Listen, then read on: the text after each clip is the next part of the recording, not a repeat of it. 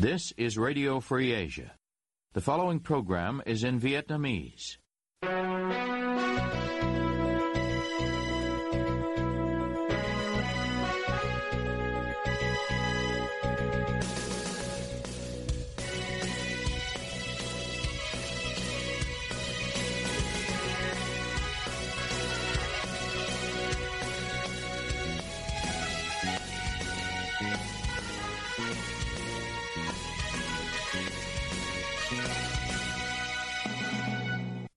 Đây là Đài Á Châu Tự Do, phát đi từ thủ đô Washington, D.C., Hoa Kỳ. Toàn ban cùng Nguyên Lam xin kính chào quý thính giả.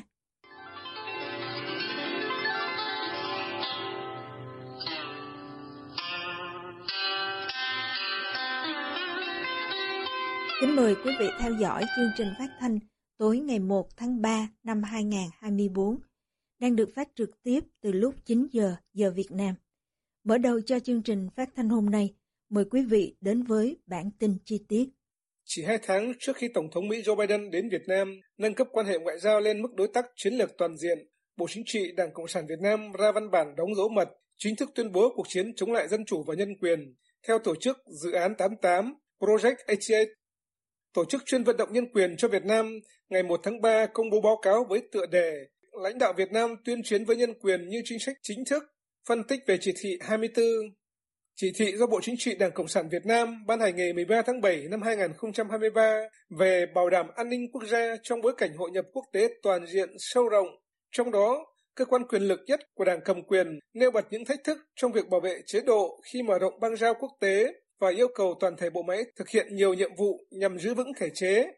Dự án 88 trong báo cáo của mình cho rằng chỉ thị coi tất cả các hình thức thương mại và hợp tác quốc tế là mối đe dọa đối với an ninh quốc gia và đưa ra một kế hoạch đáng lo ngại nhằm đối phó với những mối đe dọa này bằng cách vi phạm một cách có hệ thống nhân quyền của 100 triệu công dân của đất nước, những người do tính chất tuyệt mật của chỉ thị hoàn toàn không biết nội dung của nó. Theo nội dung bản sao của chỉ thị 24 mà phóng viên tiếp cận được nhưng không thể kiểm chứng tính xác thực, Bộ Chính trị yêu cầu nâng cao cảnh giác phòng ngừa các mối đe dọa nghiêm trọng đến an ninh quốc gia như tự diễn biến và tự chuyển hóa, nhất là trong xây dựng chính sách, pháp luật. Chỉ thị cũng cảnh báo khả năng lợi dụng các định chế, cam kết quốc tế Việt Nam tham gia, ký kết để vận động hình thành tổ chức chính trị đối lập, thúc đẩy cách mạng màu hoặc cách mạng đường phố. Dự án 88 cho rằng với văn bản này, các nhà lãnh đạo Việt Nam có quan điểm trái chiều sâu sắc về quá trình hội nhập của đất nước và thế giới và đưa ra một cái nhìn hiếm hoi về tâm trí hoang tưởng của họ chỉ thị 24 đặc biệt yêu cầu lực lượng công an và quân đội nắm chắc tình hình, chủ động phòng ngừa, phát hiện kịp thời, đấu tranh có hiệu quả với mọi âm mưu, hoạt động của các thế lực thù địch, phản động, đối tượng chống đối chính trị, các loại tội phạm, nhất là hoạt động cài cắm nội gián, kích động biểu tình, bạo loạn, xâm phạm lợi ích hợp pháp của nhà nước, tổ chức cá nhân, chủ động xây dựng phương án phòng ngừa, kiểm soát các tình huống phức tạp về an ninh trật tự, khi Việt Nam ban hành các quy định cụ thể, thực hiện các cam kết quốc tế, bảo đảm vững chắc an ninh quốc gia trong mọi tình huống. Chỉ thị cũng yêu cầu xử lý nghiêm hành vi lợi dụng hạ tầng, thông tin liên lạc và mạng xã hội để tuyên truyền sai sự thật nhằm phá hoại Đảng, Nhà nước, nhân dân và chế độ xã hội chủ nghĩa, đồng thời nỗ lực chống tin giả, đặc biệt trong không gian mạng, trong khi đẩy mạnh công tác tuyên truyền. Bình luận về đàn áp tự do ngôn luận trong bối cảnh hội nhập quốc tế của Việt Nam, luật sư nhân quyền Lê Quốc Quân nói trong ngày 1 tháng 3, Đảng Cộng sản luôn luôn cho rằng có một cái thế lực thù địch rất là lớn đang còn tìm cách rằng là tấn công hoặc là lật đổ chính quyền hoặc là làm phương hại làm suy giảm cái sự lãnh đạo của đảng cộng sản. Cho nên một mặt ấy, là người ta sẽ vẫn tăng cường cái hợp tác với phương tây. Nhưng mà mặt khác ấy, thì họ sẽ tìm ra các cái đối sách để mà người ta chống lại phương tây từ các cái chuyện nguồn tài trợ rồi từ các cái công việc như là thành lập các công đoàn rồi các cái vấn đề về xã hội dân sự hay là trực tiếp là các cả cá nhân trong nước ở Việt Nam mà có liên quan đến những cái, cái yếu tố nước ngoài hoặc là hợp tác cùng với phương Tây như thế thì họ luôn luôn là đề phòng họ tìm cách là họ bắt giữ chỉ thị 24 yêu cầu kiểm soát chặt chẽ việc đi ra nước ngoài của công dân Việt Nam và ngăn chặn xã hội dân sự trong việc định hình chính sách của nhà nước và thành lập các nhóm chính trị đối lập. Chỉ thị cũng xác định việc thành lập các công đoàn độc lập là một vấn đề an ninh quốc gia cần được giải quyết, quán triệt không để thành lập các tổ chức của người lao động dưới hình thức dân tộc, tôn giáo. Đáng chú ý, chỉ thị yêu cầu tăng cường quản lý việc tiếp nhận tài trợ từ nước ngoài, nhất là các dự án liên quan đến xây dựng chính sách, pháp luật, không tiếp nhận tài trợ nước ngoài đối với các dự án xây dựng pháp luật có nội dung phức tạp, nhạy cảm và hạn chế tối đa đối với các trường hợp khác.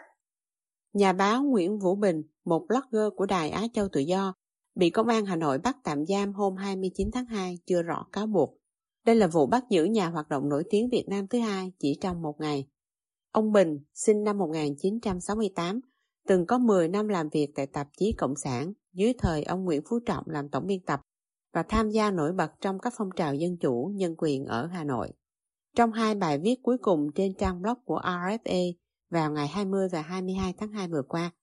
ông Bình phân tích về phong trào dân chủ trong những năm vừa qua, cho rằng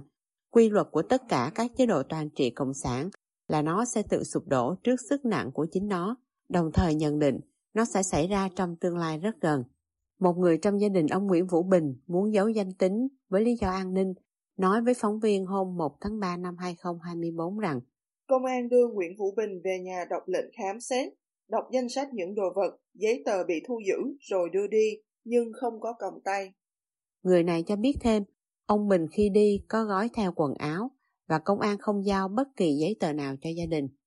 Luật sư Nguyễn Văn Đài trong cùng ngày cho hay, vào ngày 28 tháng 2, ông Bình nhận được giấy triệu tập của Cơ quan An ninh Điều tra Hà Nội, đi làm việc vào ngày hôm sau liên quan đến việc tham gia phát trực tiếp video clip trên kênh YouTube TNT Media Live. Ông nói với RFA qua điện thoại.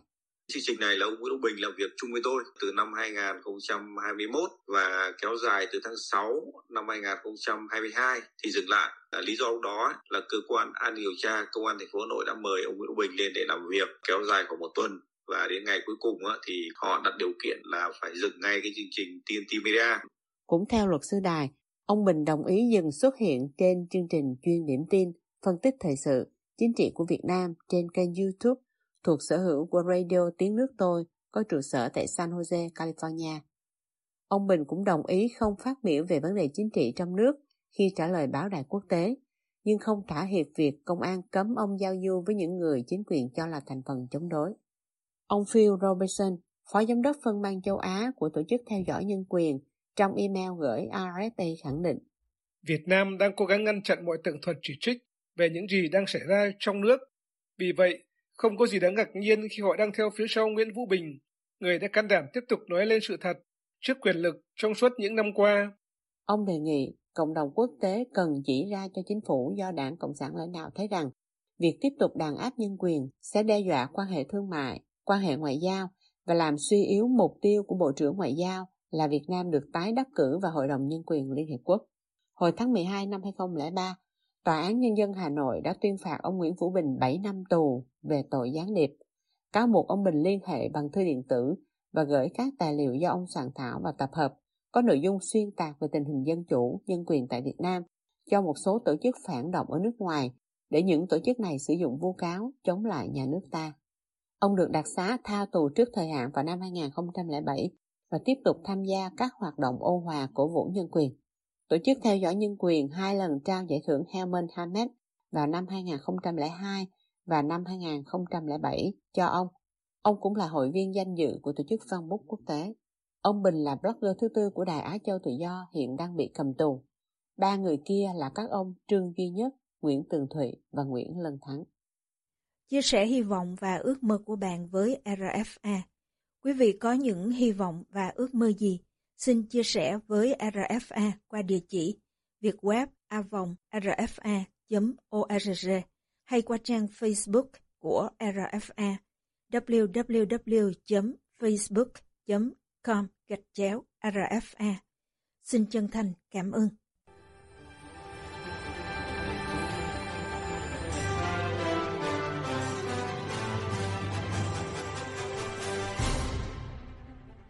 Quý thính giả đang theo dõi chương trình phát thanh của Đài Á Châu Tự Do. Ngoài các trang Facebook và YouTube, quý vị cũng có thể đón nghe các chương trình phát thanh của đài qua vệ tinh Intelsat 17 băng C ở 66 độ Đông và vệ tinh 19 băng C ở 166 độ Đông. Tiếp nối chương trình, thưa quý vị, Tổng bí thư Đảng Cộng sản Việt Nam Nguyễn Phú Trọng tại buổi gặp mặt các cơ quan trung ương hôm 7 tháng 2 năm 2024, yêu cầu làm tốt hơn nữa công tác quy hoạch Ban chấp hành Trung ương Đảng, Bộ Chính trị, Ban Bí thư khóa 14, nhiệm kỳ 2026-2031.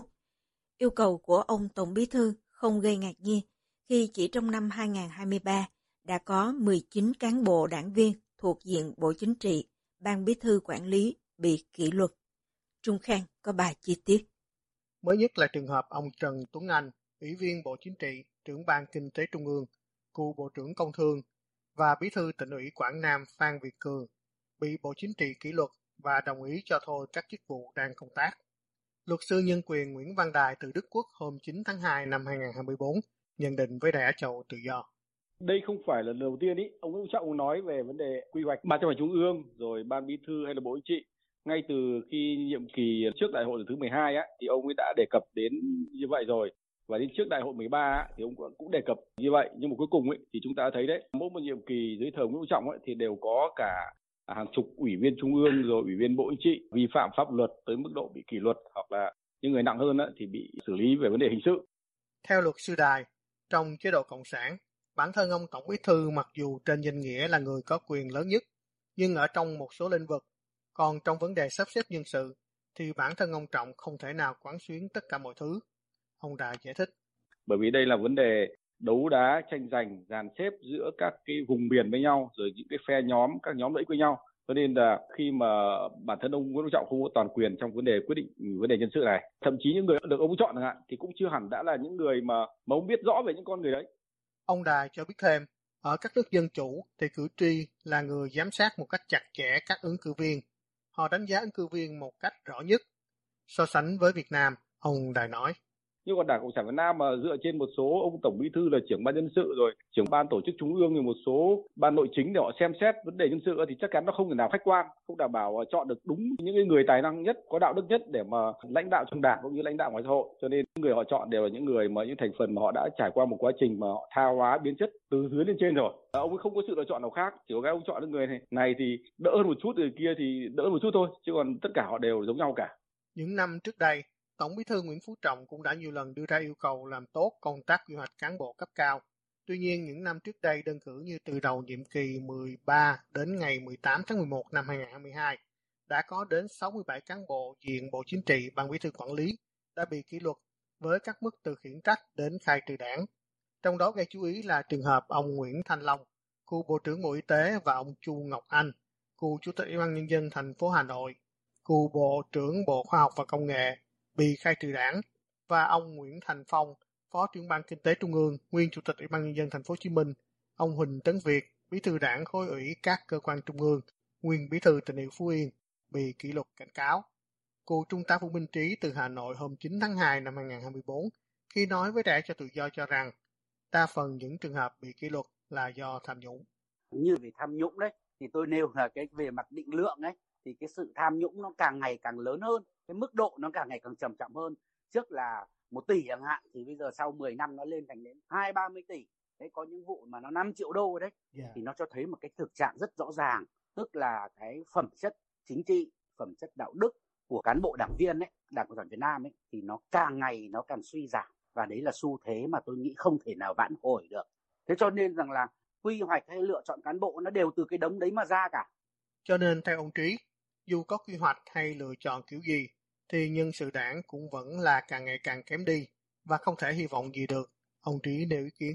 Tôi nghĩ suy cho cùng nó vẫn là phải có tự do, phải có dân chủ, tự do bầu cử, ứng cử, đề cử, dân chủ trong các mặt hoạt động của xã hội cũng như các tổ chức chính quyền. Thế còn các anh thấy rất rõ ở trong cả xã hội đấy, nó không có dân chủ, nó không có tự do thì trong đảng nó cũng phản ánh bức tranh y hệt như vậy. Trong đảng ấy thấy rất rõ là bức tranh không dân chủ, ví dụ như là bản thân cái việc ông trọng ông làm đến nhiệm kỳ thứ ba ấy, là nó đã không tuân thủ cái quy định của điều lệ đảng rồi. Thế còn anh thấy là ví dụ như trước kia thì hầu hết các bí thư tỉnh ủy hay là thành ủy là đều do đại hội bầu lên. Thế còn bây giờ chủ yếu bí thư ở các tỉnh thành ấy là do ở trên bổ về. Có nghĩa là tổ chức đảng còn không phải là một tổ chức có dân chủ nữa mà là do cấp trên bổ nhiệm xuống cấp dưới để mà làm các vị trí. Nay thì bổ nhiệm vị trí này mai bổ nhiệm vị trí kia Việc này theo ông Trí đã phản ánh một tình trạng là uy tín của đảng không thể tốt vì một bí thư tỉnh ủy lại không phải do các đảng viên trong tỉnh bầu lên. Ông Trí cho rằng nếu mà cứ duy trì như hiện nay thì cũng không có tương lai nào cho việc thay đổi tiến bộ hơn về mặt thể chế. Còn tiến sĩ Nguyễn Huy Vũ ở Na Uy khi trả lời đảng cho tự do hôm 9 tháng 2 thì cho rằng đảng trưởng luôn muốn đảng của mình ngày một tốt hơn là một nhu cầu hợp lý. Theo ông Vũ, nếu đảng Cộng sản có nhiều lãnh đạo có đức, có tài, thì đó quả thật là hồng phúc cho dân tộc, và Việt Nam đã nhanh chóng trở thành một quốc gia phú cường từ rất lâu. Thực tế theo ông Vũ đã chứng minh ngược lại. Đảng Cộng sản đã đưa Việt Nam đi từ thất bại này đến khủng hoảng khác, và hậu quả là khoảng cách về mức sống trung bình giữa người dân Việt Nam và các nước phát triển trong khu vực vẫn còn ở mức rất xa. Tiến sĩ Vũ cho biết tiếp. Các chính sách đánh đổ công thương nghiệp, quốc hữu hóa, hợp tác xã, ngăn sông cấm chợ, kinh tế tập trung sau năm 1975, cho đến chính sách phát triển các tập đoàn, chính sách lấy doanh nghiệp nhà nước làm chủ đạo, và gần đây là chính sách xử lý đại dịch COVID-19 đã cho thấy những thất bại đến từ tư duy quản lý kinh tế và xã hội, duy ý chí và thiếu năng lực của giới lãnh đạo. Điều đó góp phần củng cố nhận định rằng Đảng Cộng sản đã thất bại hoàn toàn trong công tác nhân sự của mình. Cán bộ cần qua thực tiễn để chứng tỏ năng lực và sau đó cán bộ có năng lực cần được cất nhắc, xuyển dương và tưởng thưởng để thúc đẩy tinh thần phụng sự vì quốc gia. Có như vậy theo ông Vũ, một đảng chính trị mới khuyến khích và lựa chọn được người giỏi lên lãnh đạo. Ông Vũ dẫn chứng thực tế. Thực tế cho thấy, đảng Cộng sản cất nhắc người không phải vì năng lực, mà vì lòng trung thành với đảng Cộng sản, với lý tưởng cách mạng và chủ nghĩa Mark Lenin. Trong suốt một thời gian dài, người ta đánh giá hồng hơn chuyên, trung thành tốt hơn năng lực. Vì giới lãnh đạo đảng Cộng sản sợ đi chệch hướng, sợ cái gọi là diễn biến hòa bình, đi khỏi đường lối xã hội chủ nghĩa. Vì những lý do này, những người được cất nhắc lên lãnh đạo đa phần không có năng lực chuyên môn để quản trị quốc gia hay là khả năng đưa ra chính sách. Một vấn đề thứ hai khiến đảng Cộng sản không thể tự sửa mình, theo ông Vũ, đó là xã hội không có phản biện. Khi không có phản biện, giới lãnh đạo đảng Cộng sản không biết liệu một chính sách là đúng hay chỉ khi nào áp dụng một chính sách và nó đem lại một sự tàn phá xã hội, thì lúc đó đảng Cộng sản mới rút kinh nghiệm. Vô số chính sách sai lầm như vậy đã diễn ra từ cải cách ruộng đất cho tới chính sách Covid gần đây. Ông Vũ nhận định thêm. Hơn nữa, khi không có phản biện, vạch ra những cái sai hay cái đúng của chính sách, giới lãnh đạo đảng Cộng sản cũng không thể biết được ở cấp dưới những ai thực sự có năng lực và những ai không có năng lực. Một xã hội mà mọi người ngậm miệng vì sợ trấn áp, cuối cùng nó sẽ làm đảng Cộng sản tự thối hóa và mục rửa. Khi giới lãnh đạo ở cấp cao không biết ở bên dưới những ai có năng lực thực sự, thì theo tiến sĩ Nguyễn Huy Vũ, hệ thống tiến cử cuối cùng sẽ chạy theo đồng tiền và quan hệ. Những ai trả tiền nhiều để vận động cho chiếc ghế của mình và có quan hệ tốt sẽ nhảy dần lên nấc thang quyền lực. Ông Vũ cho rằng hậu quả là nó làm cho chính đảng Cộng sản mục ruỗng từ bên trong tới các quan chức cao nhất cả trong bộ chính trị.